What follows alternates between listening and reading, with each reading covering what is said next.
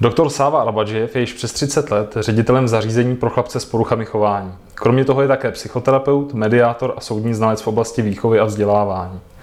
Co člověku přinese 30 let v takto specifické profesi? Tak, eh, tak ty přínosy jsou asi dva. Jeden je, jeden je ten profesní a druhý ten osobní. Ten, ten profesní je, že za 30 let člověk kromě toho, že teda získal hromadu nějakých teoretických znalostí a tak eh, také získal spoustu praktických eh, dovedností a zkušeností, bez kterých ta práce nejde. Takže to je ta jedna rovina, že se z člověka trošku stává odborník právě tou praxí. A ta druhá rovina je asi ta osobní, kdy, kdy člověk eh, v té praxi, když pobývá po, po dobu mnoha let, tak, eh, tak přehodnocuje, vyhodnocuje, získává nějaký životní nadhled.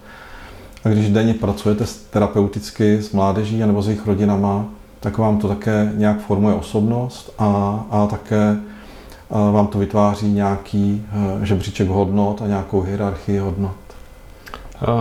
Pověz nám něco o tvých začátcích v ústavní výchově. Můj začátek byl asi uh, neprofesionální, protože já jsem nastoupil do zařízení pro pracovní dobu, která mi vyhovovala, která byla dva dny, se pracovala, čtyři dny bylo volno a vůbec to nemělo společného nic s výchovou.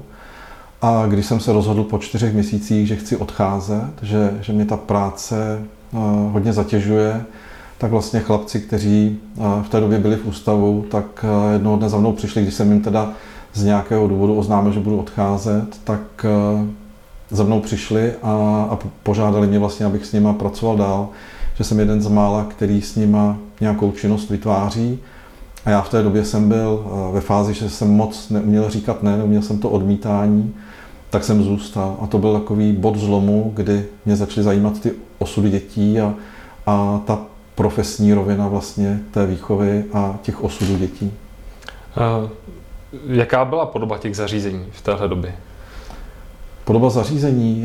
Zařízení v té době byly, byla zaměřena spíše na nějakou formu hlídání těch dětí, na masovost a, a vůbec to nemělo nic společného s nějakou reedukací a převýchovou. Až postupem času, když byl vytvořen zákon ústavní ochranné výchově, tak se ta zařízení začínala nějakou, nějakým způsobem formovat a já vlastně jsem dostal brzy příležitost být zástupcem ředitele, kdy jsem si ty věci mohl začít dělat podle své filozofie a, a ty věci radikálně měnit.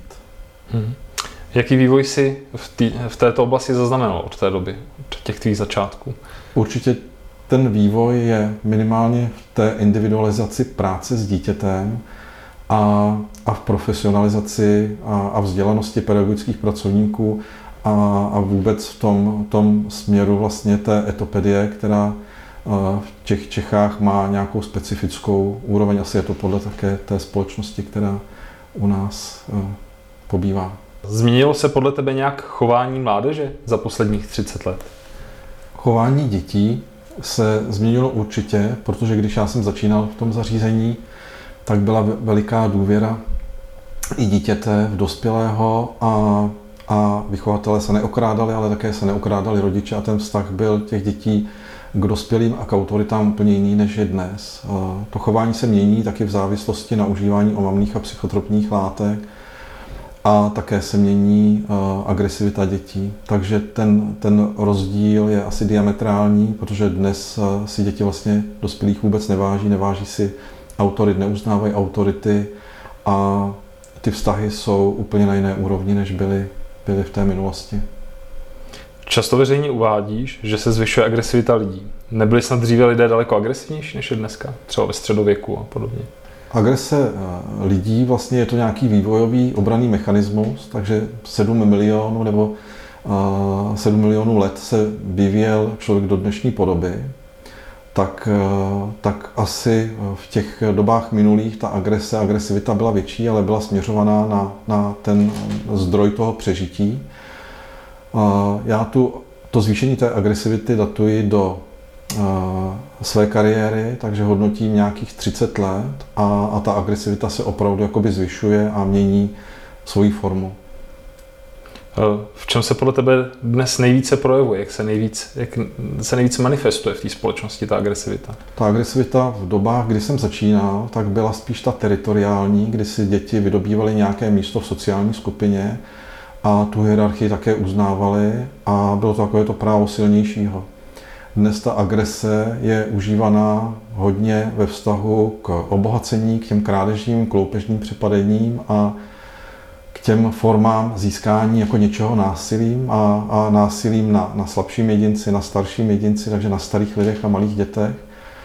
Také se hodně profiluje do, do skupinového jednání a, a tam je to hodně zaměřeno na zábavu a uspokojení člověka, vlastně těch, těch jeho nějakých potřeb té nadřazenosti, ale je to ve formě nějaké zbabilosti, už tam není potřeba té odvahy a, a to jsou ty dětské gengy. Hmm. A týká se to tedy jenom té konkrétní klíčové klientely, anebo se to týká celé společnosti? Netýká se to celé společnosti, protože eh, v těch zařízeních je jenom část těch dětí, které ten, který ten systém nějakým způsobem zachytí, ale, eh, ale je další velká část těch dětí a velké procento, kteří eh, jsou mimo to zařízení a to chování je někdy možná ještě horší a brutálnější. Souvisí tento fenomén nějak s výchovou? S výchovou určitě, protože eh, tam jsou zase dva rozměry. Jedna je výchova vlastně dětí v rodině, kde by ti, ti rodiče měli nějakým příkladem, což se dneska neděje, protože na ně nemají čas. A druhá věc je eh, ta výchova tou společností, ta socializace dítěte, protože se ty děti dneska vychovávají sami. Co by si tedy doporučil rodičům dnešních dětí a mládeže? Rodičům bych doporučil určitě eh, dvě nebo tři základní věci. Jedna je určitě jít eh, dětem příkladem, protože eh, děti se neučí o toho, co jim říkáme, jak má být, ale od toho, jak se chováme a děti kopírují ty naše vzory. Druhá věc je, aby rodiče věnovali čas svým dětem, protože to je přímo uměrné tomu výsledku, co z našich dětí bude a vyroste. A třetím bodem asi by mohlo být to, že když si jakoby nevědí rady, tak aby vyhledali odborníka a aby ho vyhledali včas, protože když k nám přijdou rodiče s tím, že 6 let nezvládají svoje dítě, tak třeba ta náprava může trvat také 6 let. A když přijdou k nějakému odborníkovi a mají pocit, že to není v progresi, tak aby hledali jiného odborníka, aby to bylo jako s lékařem, který nám nepomohl, tak zkoušíme taky jiné lékaře. Říkáš, že je důležitý, aby přišli včas, ale jak mají identifikovat ten správný moment? Kdy je ten správný čas? Správný čas je asi, když člověk sám vyhodnotí nějaké sebereflexy, že ztrácí ty kompetence. Jak to trvá dlouho, to období? Je to individuální? Nebo... Je to individuální. Ono se to také odvíjí od, od autority rodiče. Někdo má tu autoritu přirozenou, někdo si ji musí budovat, takže to může být od v rámci týdnů, měsíců a někdy let. Mohou tomu svou činností pomoct třeba i učitelé? Po případě jakou úlohu by měli zastávat ve výchově dětí? Já když jsem začínal jako pedagog, tak se ještě říkalo, že učitel vychovává a učí. Teď dlouho bylo období, že eh, se říká, že vychovávat by měli rodiče a že učit by měli jenom učitele, nebo učitelé by měli jenom učit.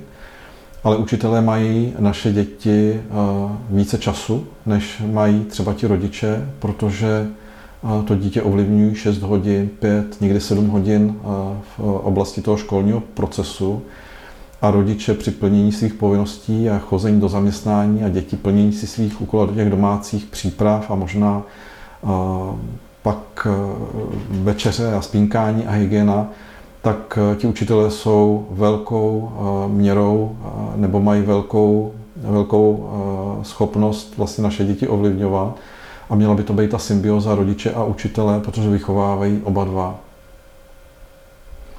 Jakému tématu by si se chtěl věnovat příště? Když budeme hovořit o výchově a o nějaké agresi, tak když si vezmu jako jediný pedagogický prostředek, co nám zůstává, který můžeme používat, je, je komunikace.